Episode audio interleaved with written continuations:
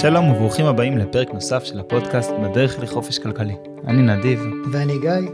ואנחנו חשבנו לעשות איזושהי אתנחתה מסוימת, אנחנו בפרקים האחרונים ממש אה, התחלנו בשאלה מהו חופש כלכלי, וקצת להכיר את העולם הפיננסי, והלוואות, ובנקים, ודיברנו על אינפלציה, ועל ה, קצת על, ה, על המשק.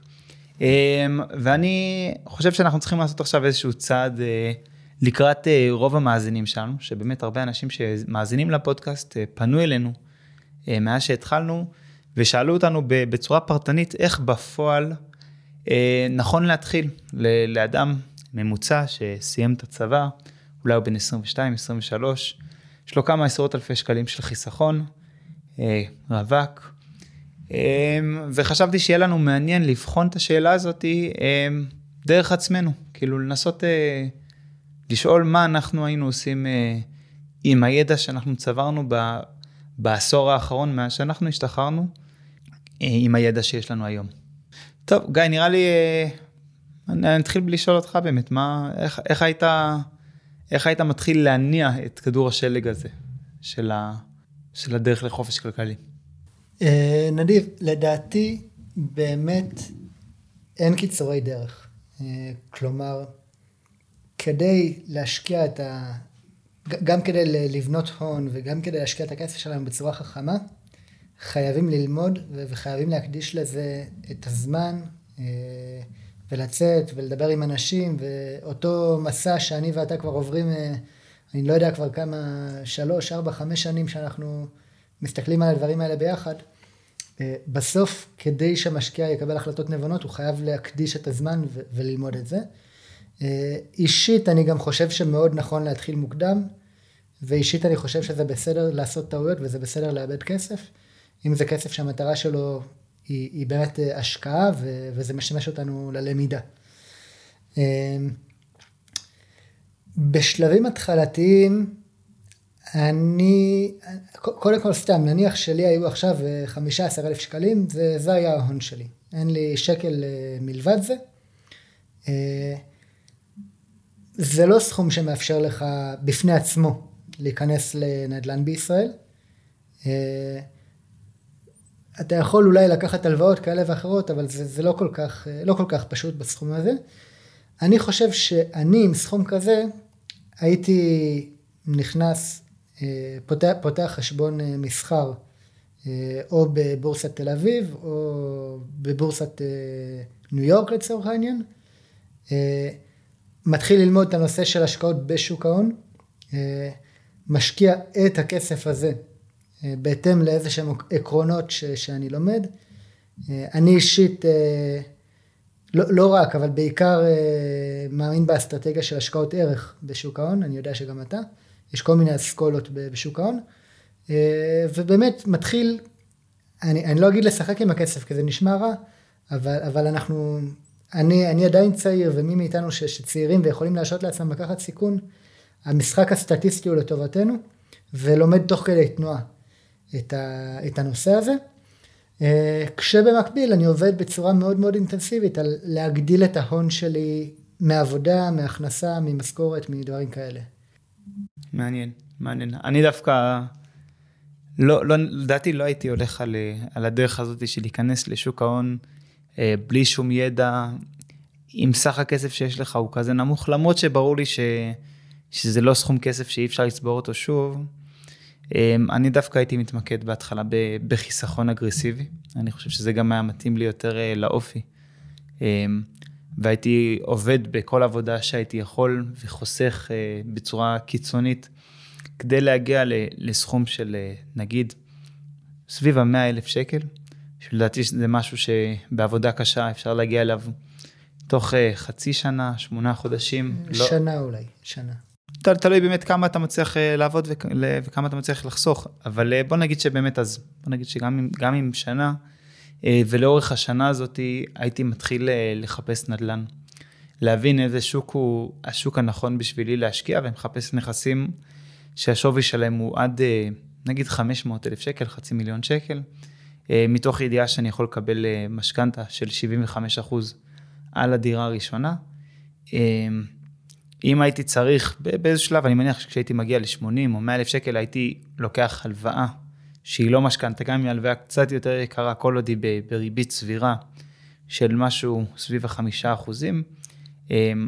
הייתי לוקח הלוואה כזאת כהלוואה שמגשרת ביני לבין, ה, לבין ההון המינימלי שאני צריך בשביל, ה, בשביל רכישת הנכס, באותו חצי מיליון. אה, את המשכנתה כנראה הייתי מבקש לקחת בהלוואת בלון בשנתיים הראשונות. הייתי משפץ את הדירה הזאת בעצמי והייתי מוכר אותה כעבור אה, שנה וחצי, שנתיים, מנסה לגרוף 100-150 אלף שקל רווח בזכות עליית הערך, בזכות השיפוט שעשיתי, וליצור, בעצם במצב הזה הכפלתי את ההון העצמי שלי. אה, ואז כנראה רק בשלב הזה הייתי מתחיל לשים חלק מהכסף בבורסה, תוך כדי שאני עושה את אותה פעולה שוב עם, הנדל"ן.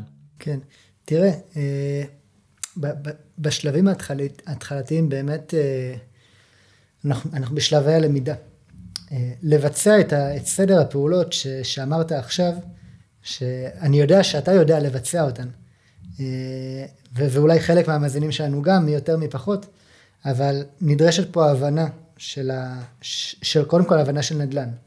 לדעת שאתה קונה דירה במיקום לפחות סביר, אם לא טוב, ובמחיר שהוא לפחות סביר. נדרשת פה הבנה של הצד המימוני. אה, כלומר, לדעת, להבין, להבין כמה כסף הדירה צפויה להכניס לי, כמה עולה לי, הרי הלוואות הן מכפיל כוח. הן מכפילות גם, הלוואה, גם, גם השקעה טובה והן מכפילות גם השקעה רעה, לטובה ולשלילה. אה, ונדרשת פה איזושהי הבנה ברמת השיפוץ. כלומר, אתה, אתה בא ואתה מבצע פה פעולה יזמית, אתה משקיע משאבים, מנהל בעלי מקצוע. יש פה, ברמה המיסויית אולי זה יותר פשוט, כי בדירה ראשונה באמת יש, אה, יש פטור בארץ, גם ממס רכישה וגם ממס אה, שבח. וגם מס על השכירות. נכון. תראה, המהלך הוא מהלך יזמי והוא מהלך שהוא טוב, אבל הוא דורש, הוא דורש הרבה הבנה. ומי שבאמת אה, נכנס לעובי הקורה ולומד ומבין, אה, זה מהלך שהוא יכול להיות טוב, אבל באמת הוא תלוי בביצוע שהוא נכון ומדויק בסוף. אני אגיד לך שני דברים על זה. דבר ראשון, אמנם אה, המהלך שדיברתי עליו דורש הבנה, אבל בעיניי הוא לא דורש יותר הבנה מאשר שוק ההון. לדעתי שוק ההון דורש בכל מקרה, גם בהשקעות הבסיסיות בשוק ההון. שוק ההון הוא שוק הרבה יותר מתוחכם, הרבה יותר מסובך. מאשר להבין אם דירה היא דירה טובה או לא. אני חושב שכל בן אדם שהלך ולמד איזשהו שוק, איזשהו שכונה, וראה 20-30 דירות, יכול כבר להבין פחות או יותר איזו דירה היא דירה טובה ואיזו דירה היא פחות. אני חושב שזה ממש פחות אה, מדע גרעיני במובן הזה. אני גם חושב שבשונה משוק ההון, בעולם הנדל"ן, בישראל לפחות, אה, התפתח תחום של אנשים שהם אה, מלווי משקיעים, גורואים למיניהם, גורו לא במובן הרע, דווקא במובנים החיוביים. והתפקיד של האנשים האלה זה אנשים שעוסקים בנדל"ן עשרות שנים, והתפקיד שלהם הוא באמת אה, לקחת מישהו שלא יודע את כל הכלים המיסויים, כל הדברים הגדולים, וממש אם זה דרך קורס או ליווי אחד על אחד, לעזור לאותו משקיע להגיע לנכס הראשון שלו, שהוא נכס טוב. השירות הזה הוא לא יקר במיוחד, אה, ממש ברמה של כמה אלפי שקלים, אה, נגיד בין 3,000 אה, ל-10,000 שקל. בעיניי גם לאותו בן אדם שמתחיל את הדרך וכרגע יש לו 15,000 שקלים, זה כל כך השתלם לו להשתמש בניסיון. באמת האנשים האלה מציעים את הניסיון שלהם בזיל הזול, כשאתה באמת מבין כמה הניסיון שלהם שווה, אה, ואז לעשות השקעה אחת נכונה, שגם תלמד לך איך לעשות השקעות נדל"ן קדימה. כמובן הגורו הזה, המלווה, גם, גם יסביר לך את כל העניינים של המיסוי, כל העניינים של השיפוץ, הוא ממש יעזור לך לחסוך הרבה טעויות מאוד מאוד יקרות. אה, ובעיניי, אה, ללא ספק, זאת הדרך שאני הייתי הולך עליה. בגדול זה גם הדרך שהלכתי עליה, אבל לא לקחתי גורו, לא לקחתי, למה אני קורא לזה כל פעם גורו? כי יושב לי מישהו ספציפי בראש. אבל לא לקחתי מלווה משקיעים, שהיום בהסתכלות בדיעבד, אני דווקא מבין שזו הייתה טעות. היום אני לא במקום שאני מרגיש שאני צריך מלווה משקיעים, אבל אבל ללא ספק, כשהתחלתי והייתי בן 25, אני חושב שאם היה לי מלווה משקיעים, הייתי עושה השקעה שהייתה הרבה יותר טובה, אה, ברמה כזאת שכנראה היום השווי שלי היה גבוה במאות אלפי שקלים מהשווי הנוכחי שלי. אה, ולכן, אה, בתור התחלה אני חושב שזו דחיפה קדימה משוגעת, שמאוד מאוד כדאית. בעולם של המניות גם יש אנשים שמסבירים וכולי, אבל עוד פעם, זה תחום הרבה הרבה יותר מורכב, הרבה יותר מסובך, אה, ואני לא ממליץ עליו כצעד ראשון. כמובן שתוך כדי, תוך כדי הבנייה של הכסף בשביל, ה, בשביל הדירה הראשונה וכולי, גם כמובן להתחיל להשקיע בכל האמצעים הפנסיוניים האפשריים, אה, בעיקר, בעיקר בקרן השתלמות, אה, מכיוון שמסלולים שהם פטורים ממס, הם, הם מאוד מאוד כדאיים. אה, במיוחד בתחילת הדרך, ככל שאתה מפתח את הקריירה שלך יותר לאורך זמן, המס הופך להיות עניין יותר שולי, אבל כשאתה בהתחלה, אז כל שקל נחשב, ואם תשקיע סתם ככה בשוק ההון, יהיה לך מס רווחי הון של 25 אחוזים, זה המון. אה, לכן הפוקוס הוא להיות ב-100% אה, מסלולים שאין עליהם מיסוי, שזה דירה ראשונה למגורים, והשקעות בשוק ההון דרך אה, אפיק פנסיוני, כמו קרן השתלמות, קופת גמל להשקעה וכולי. וכן, אני מניח שבאיזשהו שלב שמילאת את המכסות שלך של, של האפיקים הפנסיוניים, כמה מותר לך במסלולים הפטורים להפקיד כל שנה, ו... אתה מתגלגל עם הנדלן הזה, בהתחלה בשביל ליצור הון, פשוט כל שנה וחצי שיש לך, בישראל יש פטור ממס שבח על דירה יחידה, כל עוד החזקת בנכס 18 חודש, 18 חודש, 18 אה, חודשים. אה, אז כן, אז הייתי עושה, ממשיך לעשות את זה במשך כמה וכמה שנים, ועם הזמן גם מתחיל להתרחב לכיוון שוק ההון, שהוא ודאי אפיק מאוד מאוד חשוב ומאוד מאוד רווחי, אה, שלוקח הרבה גם זמן ללמוד אותו, אבל הוא לא, הוא לא, הוא לא ראשון ב... בסדר הדירוג שלי. כן, אני, אני, מסכים, אני מסכים עם האמירה שלך לגבי קרן השתלמות, שזה מקום, המקום האידיאלי להתחיל בו. אנחנו נשאר חלוקים לגבי, לגבי אם להתחיל מנדל"ן או שוק ההון. אני, אני בעד להתחיל מנדל"ן גם כן, אבל כש, כשיודעים מה עושים וזה דורש איזשהו הון ראשוני, בוא, בוא, בוא אני אשאל על שאלה אחרת. נשים רגע את ההשקעות בצד, אם אנחנו מדברים על הנושא של בניית הון ראשוני. האם כדאי קודם ללכת ללמוד, לעשות תואר, ואז, אה, ואז להשיג עבודה ש, שמרוויחים בה הרבה, או, או אולי אה, ללכת לעבוד במלצרות ו, ולחסוך, אולי לפתוח בכלל עסק, מה, איזה, איזה כיוון אה, כדאי ללכת? תשמע, אין, אין פה תשובה אחת. באמת שאין פה תשובה אחת, ואני מניח שזה מאוד תלוי במה אתה הולך ללמוד וכמה רווחי התחום הזה. זאת אומרת, אם... אה, אם uh, אתה מתכנן ללכת ללמוד uh, הנדסת תוכנה, ואתה יודע שהמשכורת הממוצעת הולכת להיות 20-30 אלף שקל בחודש, ברגע שתסיים את הלימודים, יכול מאוד להיות שהזמן שלך, שהוא נוצל הכי טוב, זה קודם כל ללכת ללימודים האלה. אבל אם תחום ההתעסקות שלך הוא דווקא תחום שהוא לא, לא רווחי במיוחד, אם אתה שואף להיות מורה או עובד סוציאלי או משהו כזה, במובן הזה דווקא עדיף להתחיל לייצר את ההון מוקדם יותר בעבודות והשקעות חכמות, בשביל ליהנות לפחות מהאפקט הזה של הריבית דריבית. כי יש קצת trade off בהרבה מהעבודות האלה, כמו עובד סוציאלי וכולי, שהפנסיה שתהיה לך מהעבודות האלה, אה, כנראה תהיה מאוד מאוד נמוכה, אה, לצערי. אה, ולכן יש יותר חשיבות שאתה תדאג לפנסיה של עצמך מראש, במובן הזה שתדאג להשקעות האלה שיתחילו להניב. אבל באופן כללי, כמובן הגישה היא שכמה שיותר מוקדם, את שניהם. זה, זה קצת מה שאתה רוצה לעשות, ממה שאני מכיר, נכון? אתה רוצה לעסוק בחינוך אולי בעתיד? ו... כן, אני, אני באופן עקרוני הייתי מאוד שמח לעסוק ב, בחינוך, פוליטיקה, עיתונאות, הייתי שמח לעסוק בהרבה מאוד דברים ש, שהם לא, שרווח כלכלי הוא לא, הוא לא חלק מהם. אה, ואני רוצה להגיע לחופש הכלכלי כדי שאני אוכל לעסוק בדברים האלה אה, בצורה שהיא, שהיא חופשית, בלי, בלי יותר מדי דאגות. ולכן אה, מה שאני שמתי לעצמי קצת כמטרה, זה להקדיש אה, שנתיים, שלוש, וללמוד את התחום הזה כמה שיותר טוב ולעשות השקעות כמה שיותר מוצלחות, כך שבאמת בתוך, אני מקווה באמת בזמן מאוד מאוד קצר של כמה שנים בודדות, להגיע למקום של חופש כלכלי, ש... גם אם אני עובד כ, כמורה, או לא יודע, וזה לא משנה אם אני מרוויח 7,000 או 10,000 או 15,000 שקל, זה פחות משמעותי עבורי, כי זה מספיק עבורי לחיות, ואני יודע שלטווח הארוך אני כבר שתלתי את הזרעים שיהפכו להיות אה, עצים מניבים לאורך זמן. כן. מבחינת קריירה, אני בחרתי במסלול דווקא שהוא עצמאי. פתחתי ב... לפני שש שנים עוסק, עוסק פטור, אחרי כמה שנים גם עברתי להיות עוסק מורשה. ואני יכול להגיד שמהעיסוק שמה, שלי בלנהל עסק, מי, מי שהעולם העסקי מעניין אותו באמת, כלומר יכול להיות שהעולם העסקי מעניין אותך רק ברמה של להגיע לחופש הכלכלי, אבל מי שהתחום הזה באמת מעניין ומרתק אותו ורוצה להתפתח בו, אני חושב שלפתוח עסק בגיל צעיר ו- ולעבוד עם רואי חשבון ו- ולהוציא קבלות וחשבוניות ולנהל uh, uh, לקוחות ולתת שירות, זה, זה, זה משהו שהוא מאוד מאוד משתלם לטווח הארוך. כלומר, זה נותן אה, הבנה של איך אה, הנהלת חשבונות עובדת, ואיך מיסוי עובד, ואיך אה, מע"מ עובד.